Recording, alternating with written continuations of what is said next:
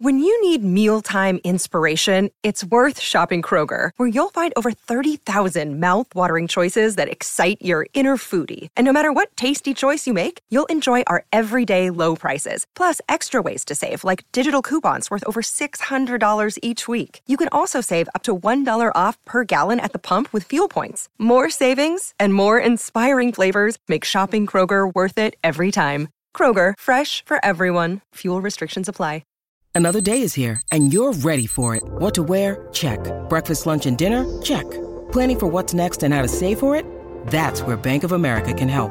For your financial to-dos, Bank of America has experts ready to help get you closer to your goals. Get started at one of our local financial centers or 24-7 in our mobile banking app. Find a location near you at bankofamerica.com slash talk to us. What would you like the power to do? Mobile banking requires downloading the app and is only available for select devices. Message and data rates may apply. Bank of America and a member FDIC.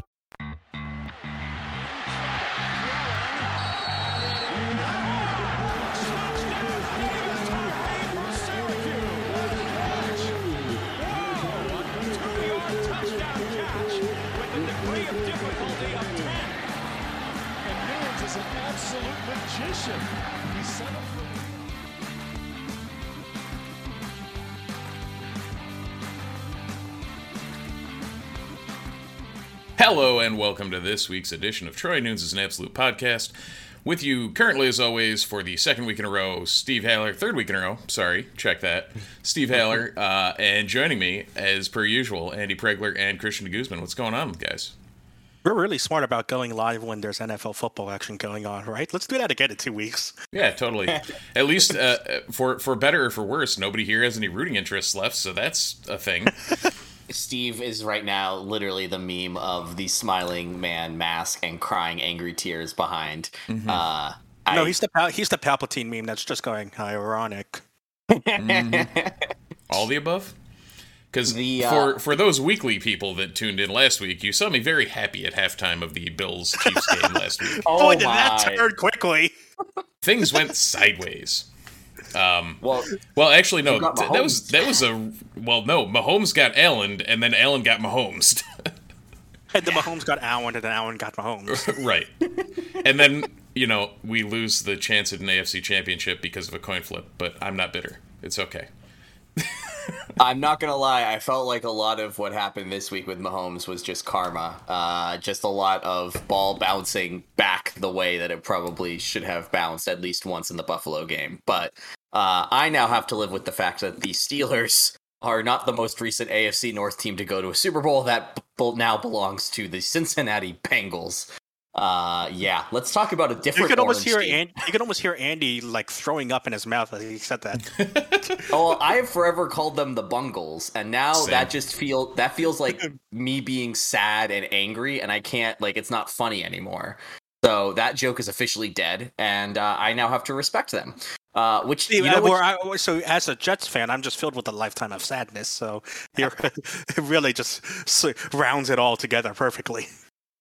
And in other news of sadness, I think this was uh, with the with the eliminations that took place last week. There are officially no more uh, NFL or there are no more Syracuse players on any of the NFL rosters or training camp uh, or rookie. Sorry, why am I blanking on rookie camps? I'm looking for practice squads. That's the word I'm looking for on any of the NFL teams left. Uh, so if you are not an NFL fan, uh, but only a Syracuse fan, uh, you can now officially stop caring. So, There was a Cortland. There was a Cortland uh, State uh, former player who was the coach, who was a coach on the Bengals.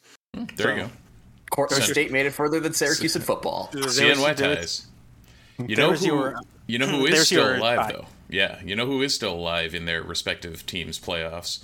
Uh, three Syracuse alums that played today in a very very ugly match of soccer.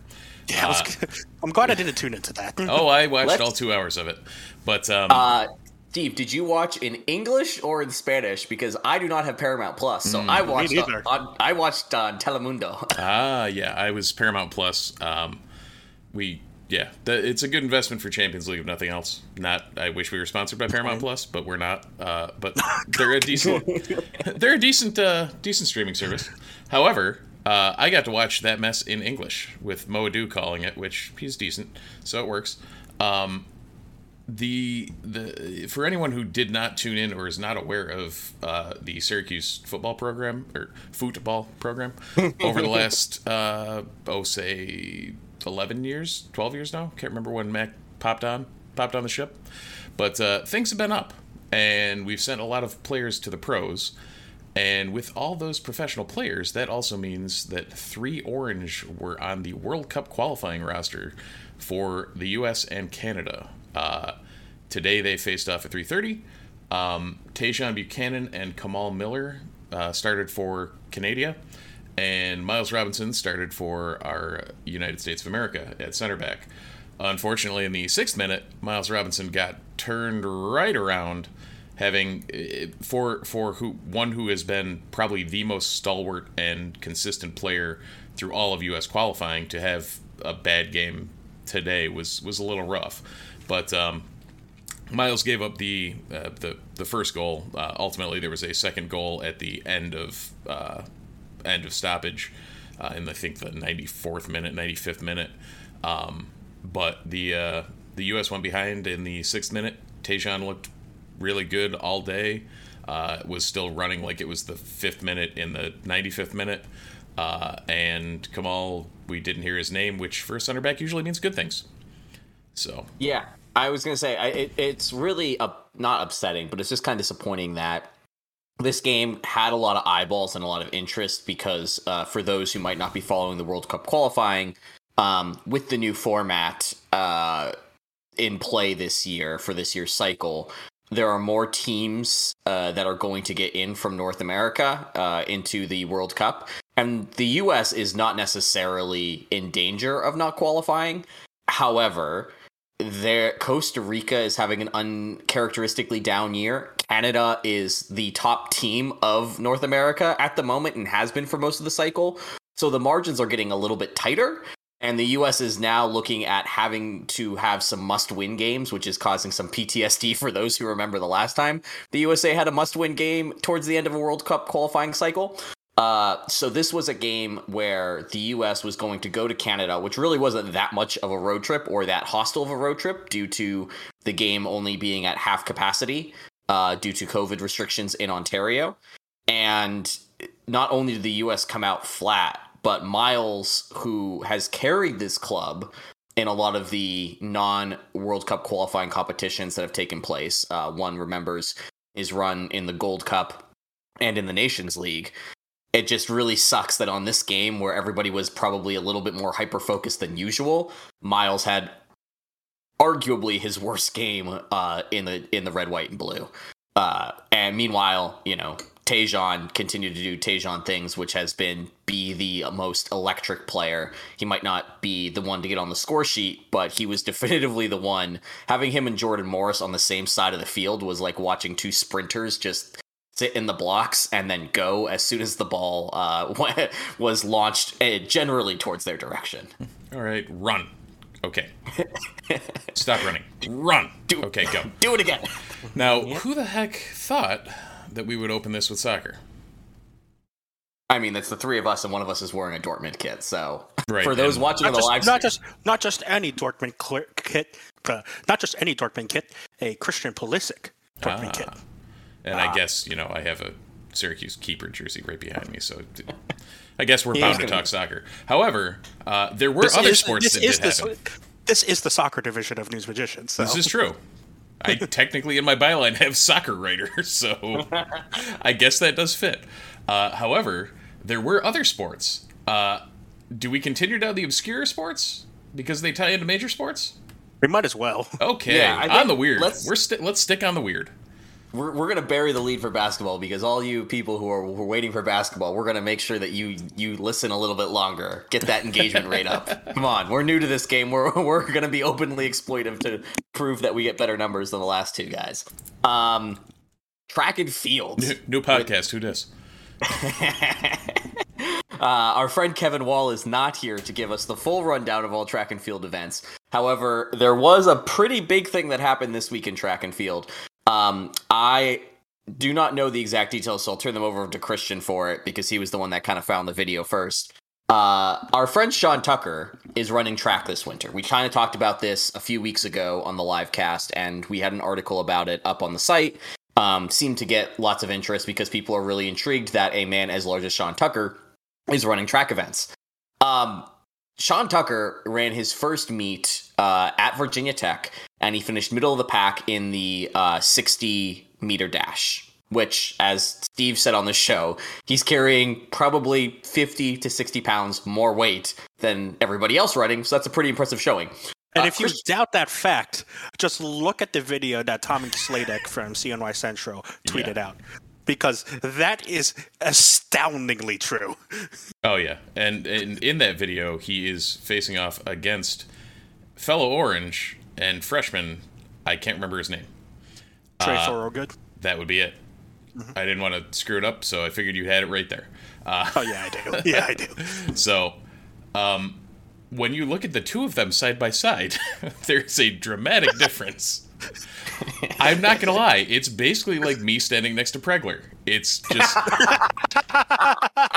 it's, it's, it's astounding. Um, and, All right, Andy, what's your next trip to Cuse? I need to get that photo immediately. I mean, I there's a there's a couple of them at soccer games uh, yep. where it is it is a thing. It's actually it, you know what? Uh, shout out to our friend Gumby Ryan Henry. It's really more like if I stood next to Gumby. well, that's uh, those pictures are usually, I believe, uh, me and then you and then Gumby, and it's mildly hilarious. Yes, uh, Gumby, for those who do not know, is somebody who looks like he probably should have been a former offensive lineman. Uh, instead, he was a former cheerleader at Syracuse, and he could throw people very high up in the air. Mm. Uh, um, but yeah, uh, uh, Christian, I Sean Tucker did good, not just like good, good, but really good. yeah, yeah. So, um, he in the in the finals of the 60 meter dash, Tucker is running in the 60 meters. Um, he finished second behind Thorogood, the other Syracuse runner. Um, Thorogood was 6.82 and Tucker was 6.92. Um, that's almost a tenth improvement from his first meet, which is for a guy who hasn't sprinted in a probably good two two years, probably two three years, because Tucker did run track in high school. Yeah. That's pretty good. Um, this was at Cornell against um, other New York uh, D1 opponents in Buffalo and Binghamton. Um, assuming Cornell was there as well because they were hosting the event. Um, Fair assumption, I'd like, say. Yeah, but again, to, to place second in only your second event, back to running track semi full time, it's pretty good. And yeah. then when you consider that this dude is just muscle and is significantly at a different body build than the other leaner, more aerodynamic, you could say, track body that you would like to have your track runners to have. Yeah, he he's not it's quite, it's quite a sight. To, it's quite a sight to see when you have a guy who was five ten but just two hundred ten pounds of full muscle running down a lane at you. Yeah, I say he's not a sprinter. He is a sprinter. He's just not built like a sprinter. No, he's built like a Mack truck. So yeah. I, I'm just legitimately curious. We've seen this happen more and more. Um, not to bring up old wounds, but you know we've seen it in some NFL games uh, very recently where like skill position guys clearly have elite speed and not just in the oh these guys are fast but in they they get to another level and they just run past guys that should actually tackle them in a normal situation. And it's i'm starting to dream a little bit of of Tucker who was pretty good last year but I would argue probably one of Tucker's biggest flaws as a runner is that he he lacks explosiveness in like um I, to go bring an NFL comparison. He reminds me a lot of like a Najee Harris. Like he's going to hit the hole, he's going to get consistent yards, but he's not going to be that guy that's all of a sudden going to rip off a 40 yard run out of a decent sized hole because he didn't have that second gear of speed that he'd turn on once he got to the second level. And to be fair, like you look at Tucker's body and you look at what Syracuse was asking him to do, that was never really in the cards and it was never really a thing against him. It's just more of the like, what are you asking this elite guy to do next to take his game to a whole other level? It certainly seems like he's doing everything in his power to get to that skill set developed. And I'm just intrigued because it does take Tucker from a running back that is you know, definitely going to the NFL, but probably not getting picked until the second or third day because of the way that the NFL looks at running backs, to he might be a special kind of player and athlete who teams just have to take a chance on because of the elite skills that he's bringing to the table.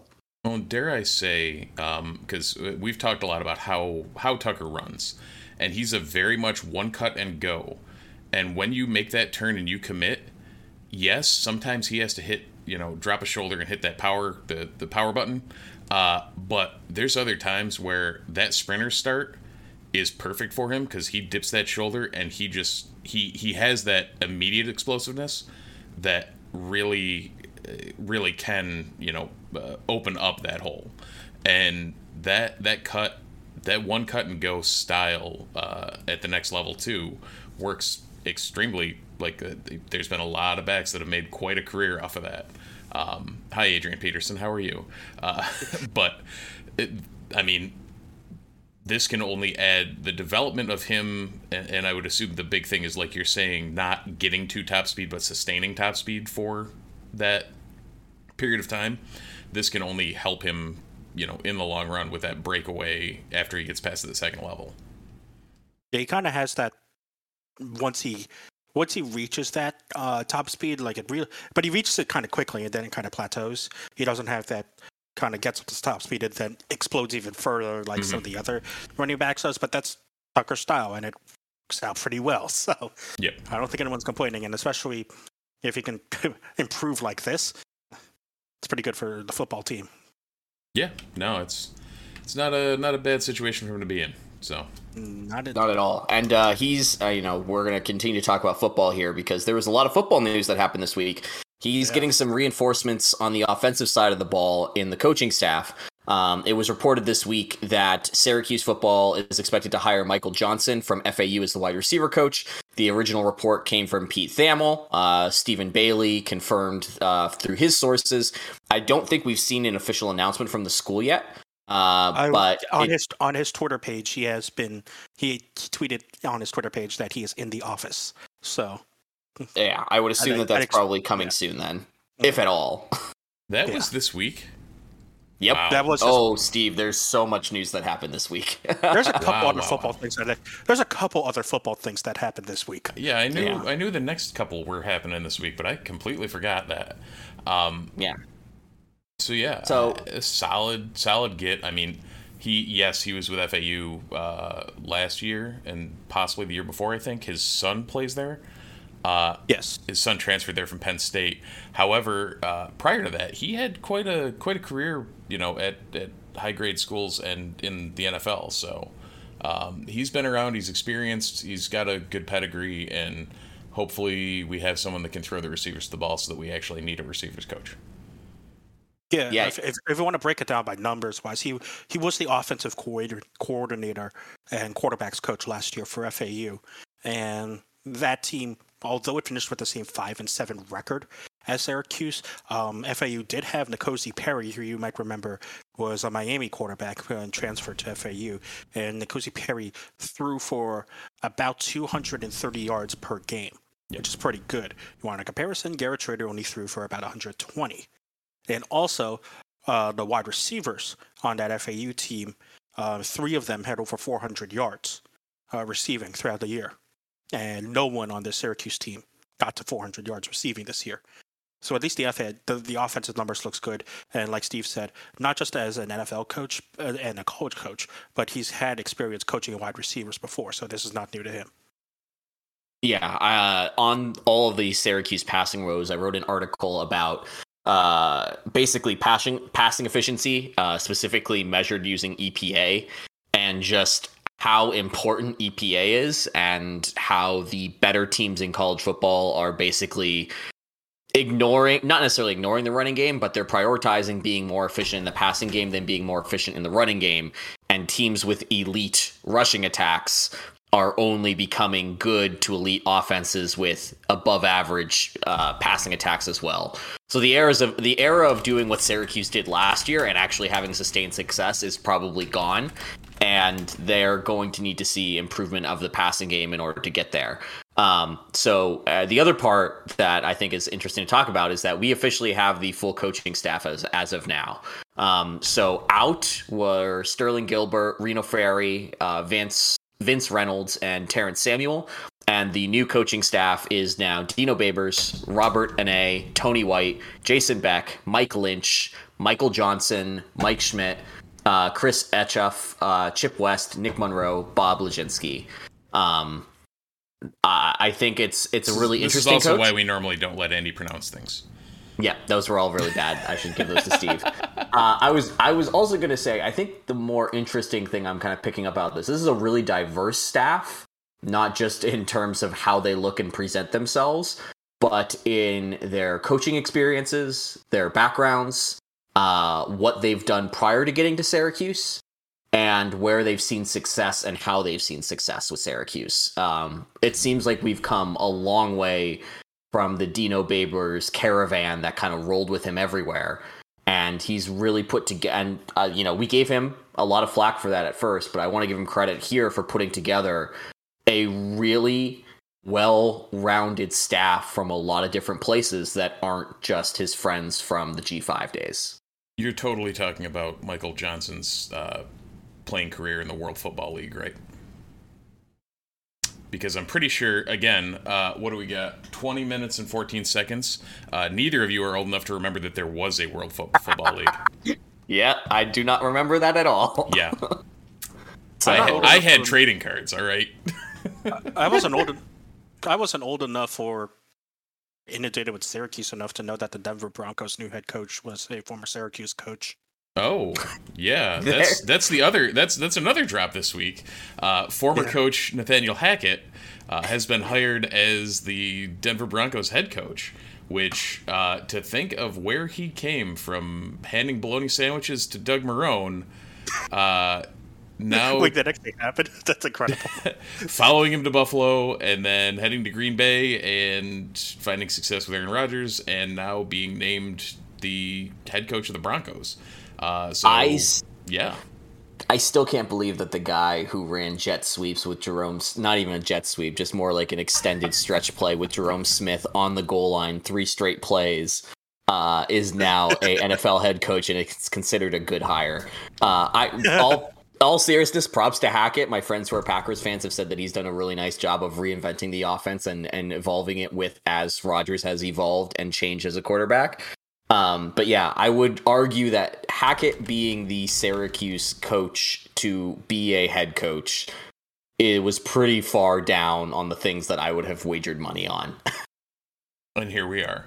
and here we are. So, so t- speaking of tho- those those two other guys that used to run this thing, uh, my condolences to Dan, who is a huge Packers fan and is losing his offensive coordinator. But you know, nice to see another another former Orange in the ranks. So Exactly. Um, something else to keep an eye on this week. Um, I I wrote a tongue-in-cheek post about Syracuse hiring a um, anal- a director of analytics. Um, something to note what is that Mike Edwards, who was the director of analytics at uh, who is the director of analytics at the University of Virginia, worked pretty closely with the new Syracuse offensive coordinator and quarterbacks coach from the University of Virginia.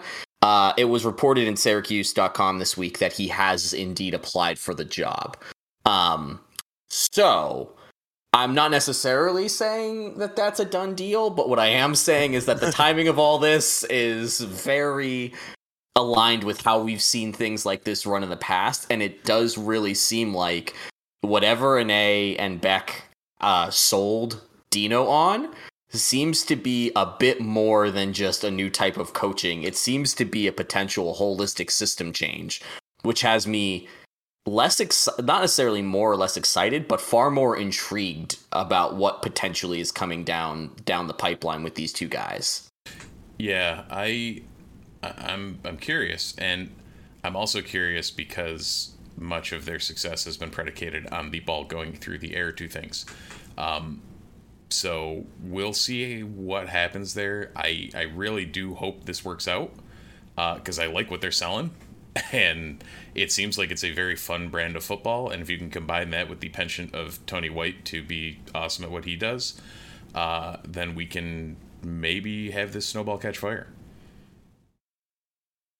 Uh, great old Gerg thing. Um, and speaking of of Tony White, he got a new defensive player this week because there was more football news to happen. Oh, before All you do that basketball, though. all the basketball people are ripping their hairs out right Oh, now. 100%. Um, before you get there, uh, we do have to uh, tie it all together because the World Football League featured one notable former Orange, Mr. Larry Csonka.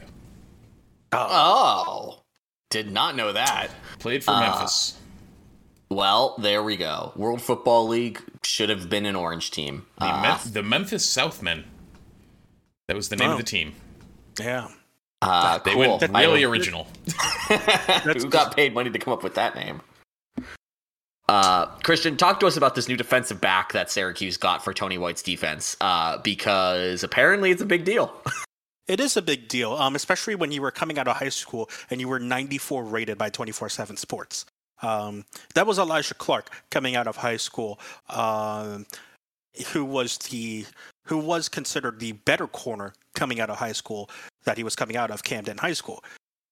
Consider the fact that the second best corner coming out of that high school by the recruiting services was one Deuce Chestnut, and you could kind of see the player that the Orange are apparently getting.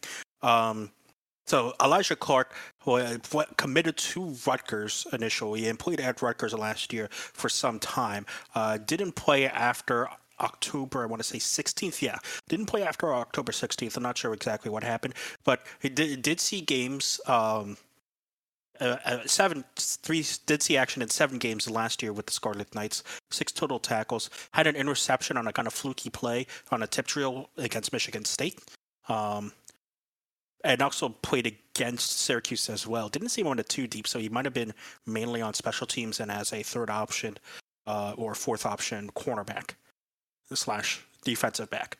But again, comes in very highly rated from his high school days, uh, four stars by uh, 24/7 and rivals. Again, that 94 rating from 24/7, very close to the five star threshold for 24/7 as well. Um, and like I said, former teammates and very good friends with Deuce Chestnut. Um, so that that will be a very good pair to have eventually. Um, he, he comes in naturally as a cornerback. Uh, obviously, with Garrett Williams on the other side with Deuce, kind of not a place for him on the outside corner right now, but could very well with his uh, build play at any of the safety spots. Probably would be a very good rover to have. Um, and if you need a Trill Williams tight slot corner, could very well slot into that area as well. Um, but Clark looks like a very good pickup to at least bolster a safety and secondary unit that did deal with some depth issues Yep. as the season season went on later in the year. Yeah, and it's good to see that go official. I know we had talked last week about this being a possibility because Deuce and Tony White had kind of thrown it out there beforehand. Um, and, and yeah, like you said, if we f- we floated, you know, using somebody in that rover position as more of a slot corner, uh, I- think if nothing if nothing else, even if that turn even if he turns into a third man rotational corner, like that that turns in that that goes from the drop we used to have to Adrian Cole to having those three guys rotating through, and I think that can only be good things.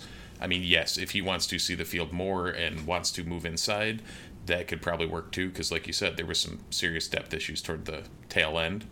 Um, but one way or another, getting this kid on the field should be a benefit. Yeah, the amount of times John and I face palmed into our hands and typed into Slack anytime Cole came onto the field. Good lord. Yep.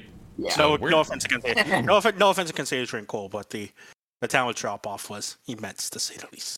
Well, that was, I mean, and for the longest time, we, the Orange had finally started to get out of that mold of it used to be your starters were good, and then as soon as you had to go to the depth, it was Yep. like you went from here to like there instead of like that step down that you see at most programs through a depth chart. Um, so here's to hoping that this kind of alleviates a little of that. Um, so that makes, I believe, five Yes, five five. transfers that came in. Oliver from uh, Louisville, Villari from Michigan, him, uh, Juwan Price, Yeah. and TJ Hayes, the wide Hayes, receiver. the wide receiver. There we go. receiver. And allegedly, according to Stephen Bailey, they're targeting some offensive linemen in the portal as well. Um, Which so it makes seems Steve just the happiest person in the world. It's just a plethora of linemen for me. Um, the uh, Hayes Hayes confuses me because his former coach left and then he showed up. it is. Listen, recruiting is weird. They're on campus, and uh, the Orange need bodies. And we went from being in a situation, and I, I kudos to Babers and Co. They really reversed what they had said in season. Uh, they said that they didn't really want to hit the portal that hard. They felt faith in recruiting. And then once the season ended and a lot of guys left, uh, they were just like, "Yeah, no, we're gonna hit this portal hard, and we're All gonna." right, sounds good. Good. Glad you guys came around and changed your mind. You get a Uh, transfer, before- and you get a transfer, and you get a transfer. Before we talk about other Syracuse coaches who seem to have had a change of heart this week, we're going to talk about Home Field Apparel, our wonderful sponsors of the Troy Nunes is an Absolute podcast live stream. Uh, you know, you can grab wonderful, vintage, cozy, comfortable uh, apparel for so many schools now. Uh, seems like most of your favorite schools or most schools that you would care about are now under the Home Field umbrella. And a Uh, lot of them that you wouldn't care about, which makes it even Yeah. better. Uh, ones that you didn't know you loved until you saw their old school mascot on a shirt. Case in point, the Tulane Angry Wave that I am wearing. uh, What about their drop this week, Gonzaga? Good lord, that's incredible stuff right there. I'm getting really upset that Oh. so many schools with dog mascots have amazing old school dog mascot logos. The so you're wearing the powder blue uh, Angry Wave for people that are on the audio. They just Mm-hmm. dropped an Auburn uh, basketball uh, The peacock and- peacock logo that is just like uh, I can't I can't I can't bring myself to order another like Power Five schools merchandise, but that is just a cool looking shirt. It is absolutely fantastic. Uh, this is what they do. They they lure you in and they just kill you with amazing brands uh, and just amazing designs. So if you want a piece of this action, go to Home Field Apparel. Uh, that's H O M E F I E L D A P P A R E L dot com. Uh, grab some of your favorite stuff and use promo code Nunes for 10% off your first order. Uh, you will make sure that you support the wonderful folks at Home Field Apparel and let them know that you know you listen to us and uh, our sales pitch was good enough for them to continue sponsoring our show.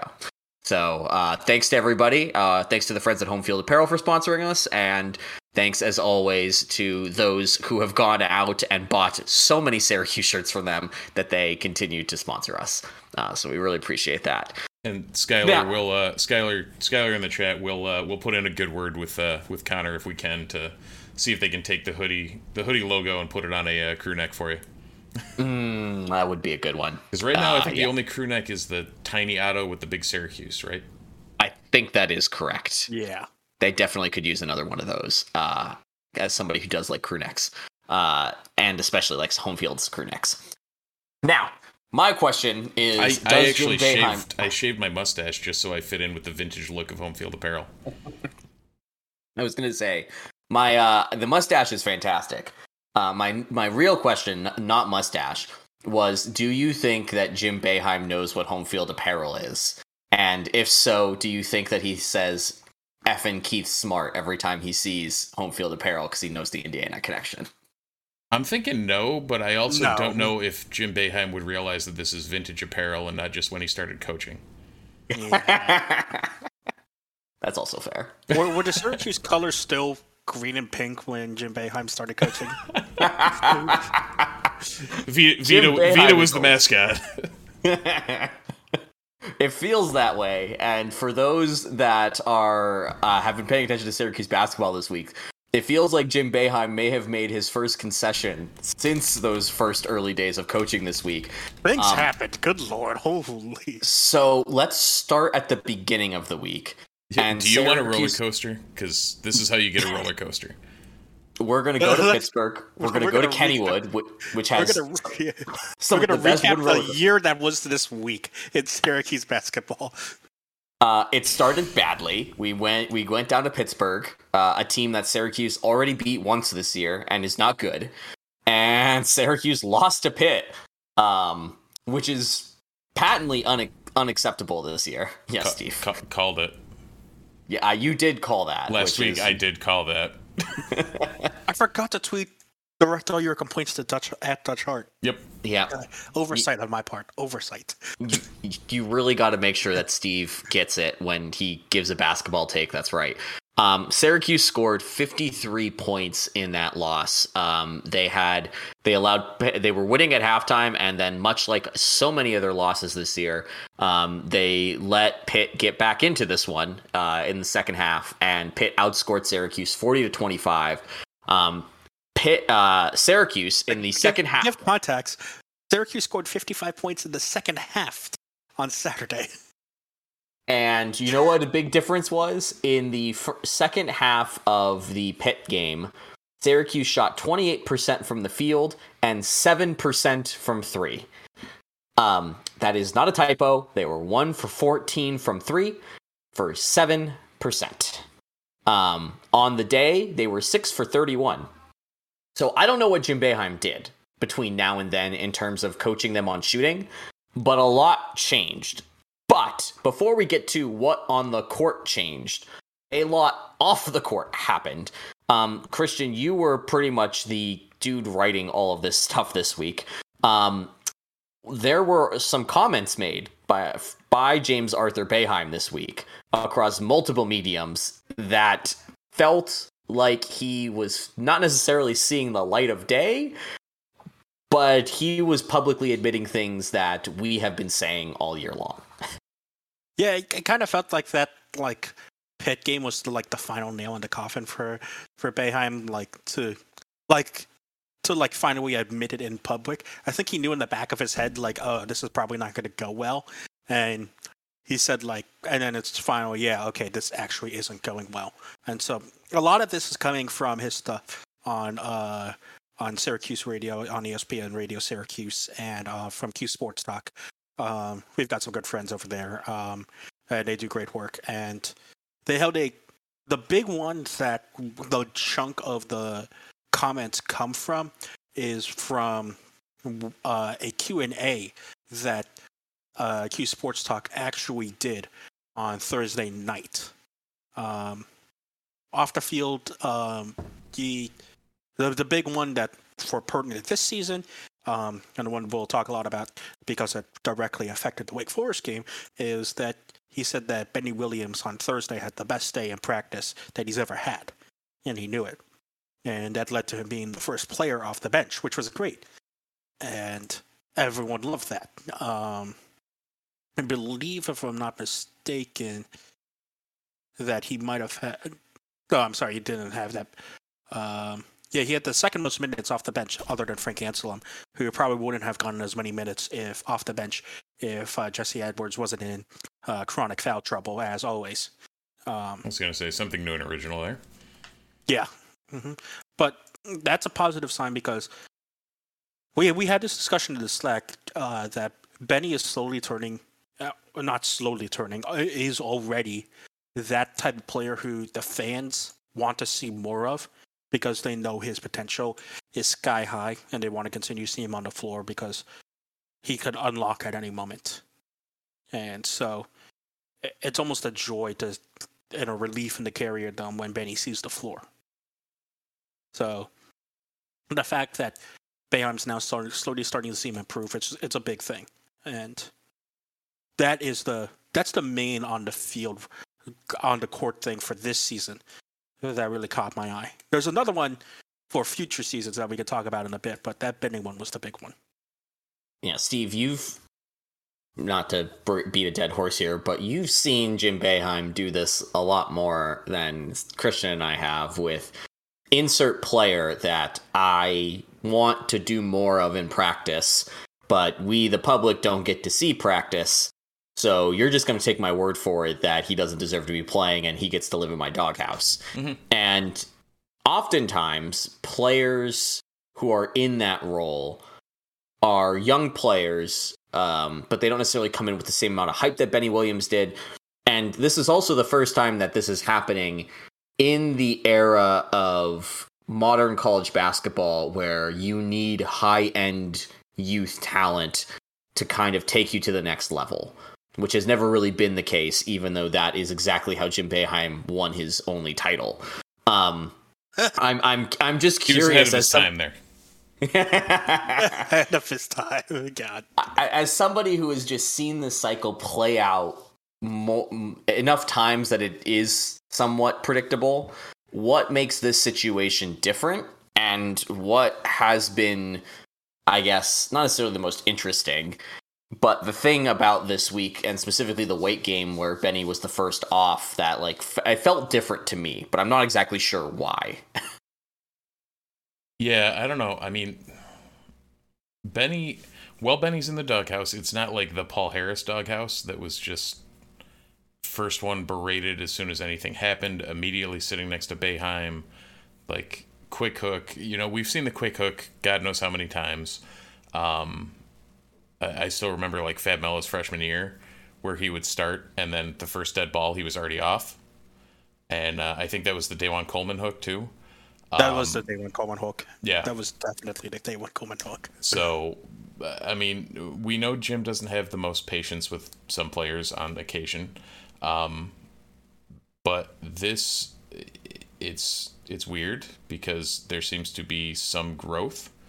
Uh, usually, it's like you see the same thing all season, and then next year things change, and it's and it may just be his hand being forced because of the lack of any i mean lack of scholarship players for completely uh that he has to you know keep some people uh moving in and out of the doghouse so uh, just to see the growth in season, um, mo- both from how Boeheim's using the bench and to a degree from the the guys coming off the bench, is a benefit. I mean, Symir got I mean, he definitely improved over the course. He's fitting more into what we need him to be in the offense.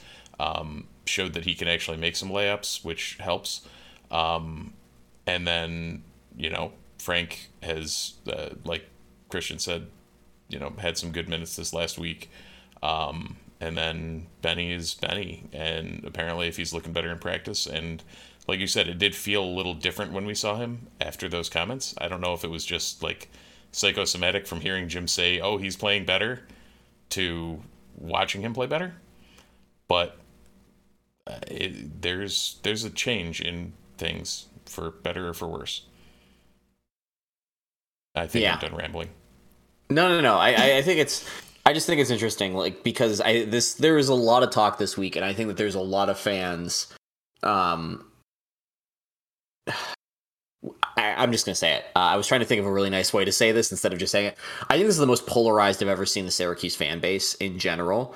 Yeah. Um, the divide is is very deep and very clear. You're either on the side of Boeheim gets to decide how he ends his legacy, or at, and he can stay as long as he wants to do that, or you're on the side of he's lost it and he needs to uh, get GTFO as soon as possible. And if he won't leave willingly, Wildhack needs to do it for him. And I think ultimately the answer is probably somewhere more nuanced and in the middle of all this. Um, Thing- things can be two things, as as we've stolen from the uh, the best soccer or the total soccer show. Total Soccer Show, Years. yeah. Sorry. Um, no, Best Soccer Show is recording in 10 minutes if you want to listen to that after us. Uh, but they, uh, like, Boeheim can be old and past it, but also, like, you can't fire him. So it's like, he's still adapting. We're still seeing him change things in season. I know I said it last week that I, you know, I, I, feel personally that it's probably been time for a while, but you know, you can't argue with James Arthur Boeheim and what he's done for Syracuse. So it's it's a lot more nuanced than just all right, send him on his merry way or he's here until perpetuity. Yeah, and I I think what what's been most frustrating to fans about this is that, and I, I wrote about a little bit about this um on my on my Substack this week is just you're for I I know that this group especially we have seen the writing on the wall. Like there are systemic issues with how Syracuse has performed over the last five years. And um, you know, Christian, I'm sorry you came in right as this train was going off the rails. Um, but like in an era where sports commentary is so process oriented, it really does feel like people who have been screaming that something about Syracuse's process is broken is using this opportunity as like not as, as like a victory lap and as validation that that's the case. And I'm not necessarily saying I disagree that the process is broken. What I will say is that doing the victory lap isn't going to change anything. But we're also at the point where I think a lot of people just assume that enough media outcry is going to convince the program to change the way that they handle James Arthur Boeheim. And I, I hate to be the guy to say this if you still believe it, but like you're a, if you still if you don't know this, your opinion does not matter to James Arthur Boeheim. there is No, really? there- What? if there is one person in Central New York who does not care about what you think about Jim Boeheim, it is Jim Boeheim. And while we've seen time and time again, he is reading this stuff and it does seem to affect him on some kind of level. He is not going to be the person who's going to see fan outcry and then go, you know what, they have a point. Yep. You've got a point there. it's just very, it's just very funny to me. I And hate you, about that. Yep. And you know what? You know what my favorite part is? After all of that, after all of that week, what does Syracuse come out and do on Saturday, Christian?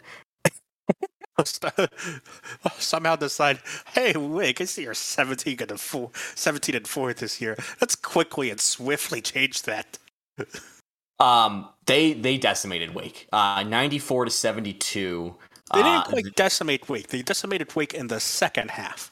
Yes. Um, do you have those second half stats up, I or do. I would you do. like to tell me what those second half stats are? Yeah, let, us go for let's. Uh, who do you want first? Do you want Wake first, or do you want uh, do you want Syracuse first? Let's go with uh, let's go with how badly did Wake play in the second half first. Oh well, there's we we can go into a lot of that. Uh, so Wake um, in the second half, uh, the shooting, the field goal wasn't awful. I mean, 42% isn't great, but not awful. And 33% from three isn't great, but not awful. Um, the turnovers were a problem, and they were a problem. And then they were a problem. I believe at some point it was 11 to 2 at some point in the second half. And I, that might have been the final uh, of of turnovers in the second half. I think it actually was. Yeah, 11 to 2 in the second half. Wake Forest turnovers to Syracuse turnovers. That's really where the game was decided. Mm-hmm. To think that the game would be decided for Syracuse this year in a turnover battle is quite frankly amazing. And the big thing is what those turnovers led to. It led to transition opportunities. It led to points off those turnovers because it gave it gave Syracuse one of its best weapons. Have go run down the field, have Buddy Boeheim sit on an elbow, and then get the ball to him. Because for some reason, everyone forgets Buddy Boeheim on the elbow in a fast break, and he gets How? a free open three. It always happens, And- but how? Exactly.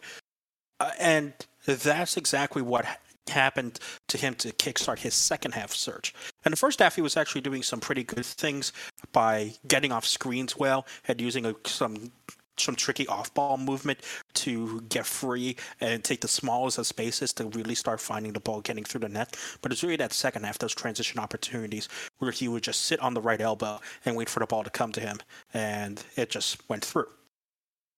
So that was the, the big turning point was Syracuse winning the turnover battle decisively, not giving up the ball themselves, and Yeah. then getting the ball to Buddy and letting him do his thing.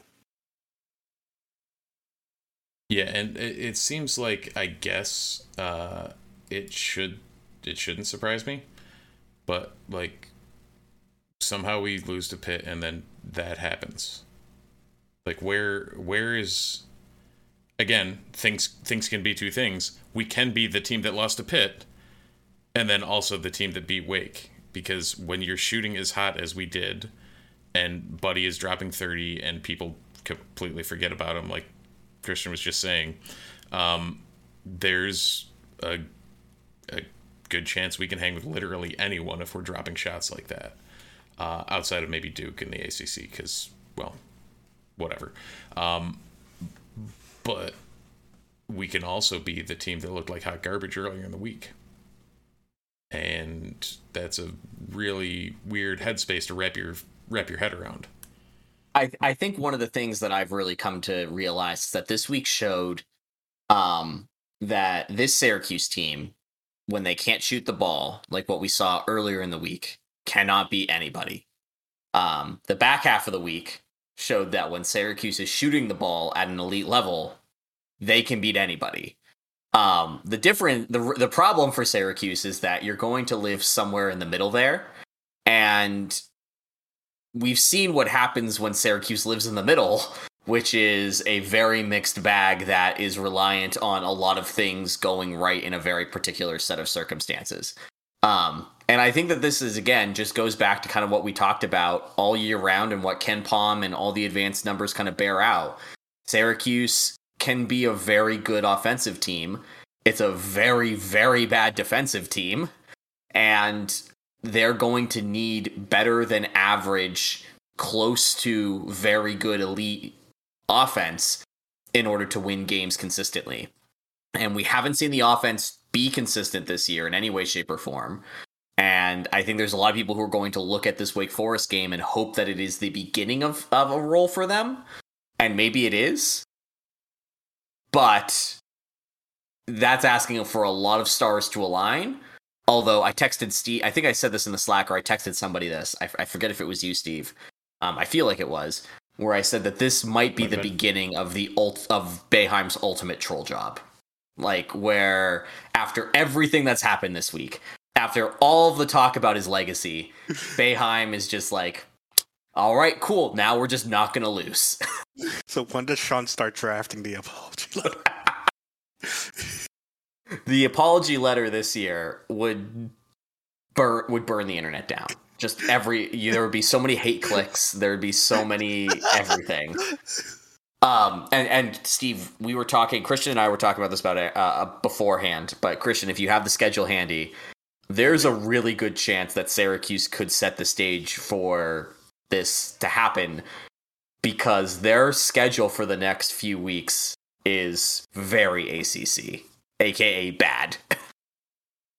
Wednesday at NC State. Uh, Saturday, February 5th, at home versus Louisville against a team whose previous head coach was just seen celebrating the Bengals He is so happy to be fired.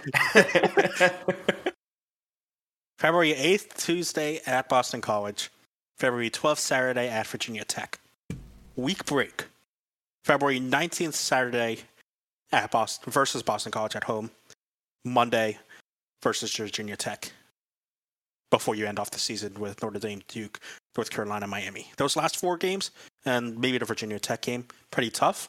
But those five games prior to that, at NC State versus Louisville, at Boston College, at Virginia Tech versus Boston College, very winnable for Syracuse. Yeah, I think you mean Georgia Tech there, um, as in as the last game going before the five game break. Um, I think they have uh, Georgia Tech, unless my schedule is wrong. Um, maybe, or, maybe I just said it wrong because. Yeah, I, yeah. Because I, I, think I I would argue that Georgia Tech's probably pretty good this year, inconsistent but yeah. pretty good. Um, but yeah, NC State incredibly inconsistent. Isn't, Virginia Tech isn't Georgia inc- Tech bottom of the ACC? They might be this year, but I just feel like I remember seeing them early in the year. Actually, let's. You know what? Uh, I'm, looking. Uh, time, out. Let's look this up. Um, I was um, gonna say, uh, Chris. Uh, Jesus, uh, Kevin's ACC uh, power rankings come out tomorrow, which is usually where I base things off. Oh yeah, Georgia Tech's the worst team in the ACC. Lol, Never they could win mind. six straight. Never mind. Um, um, about that. Wow. um, so again, the second worst team in the league is is NC State. Um, the fourth worst team in the league is uh, Virginia Tech. Third worst is Pitt, who we lost to. There's yeah. that. Yeah. And somehow, and somehow, Syracuse and Boston College have the same ACC record. So again, going to back to your point, like basically the Syr- the next six games that Syracuse plays, or back to my original point, uh, the next six games that Syracuse plays against is against the bottom half of the ACC. If you were going to theoretically build momentum off of that shooting performance and the Wake Forest game and go on a run, this is when you would do it. And if Syracuse won six games in a row, the record would be 16 and 11, which screams bubble. Just absolutely screams bubble going into the last four games of the year against top half ACC opponents. Now, if I remember correctly, um, Syracuse didn't make this the tournament this year that I'm looking this up. But if I remember correctly, uh, yeah, uh, Syracuse went into a pretty important Duke game at home at the end of February with a 16 and 12 record. That was in 2017 against the number 10 Duke team that John Gillon decided to destroy the dome roof with. Mm, yeah. Oh, this is going to happen again, isn't it? Yeah, Uh, and if you want, and if you want to remember how that bubble discussion ended up, Syracuse was the first team out. Again, So- I'm telling you, ultimate troll job. Ultimate troll job coming here. So, so we could very well find ourselves back in the position where this happens again. this team is so stupid. Yep. Yep. Oh my god! It's it's listen, no matter what happens, you cannot fault this program for giving us something to talk about. They deliver every single year. Begrudgingly, yes. Uh We didn't. at- even talk, we didn't even talk lax. Wow. yeah, I was gonna say this is uh we're uh, I was we're gonna wrap up real quick. Um, but before we do, we got to end it on a bad note because that's what we do here. Just kidding. Uh, we don't like to do this, but we didn't get to the lax discussion earlier. Uh, there was a huge piece of injury news that came out of the men's lax program this week. Uh, Christian, as our lax expert, please take it away. Well, he took himself away. Oh, So- oh, that's uh if you're watching on the live stream, uh it literally I did not that was not a bit. That was not timed. I'm assuming that he lost connection real quick Yep, I think so.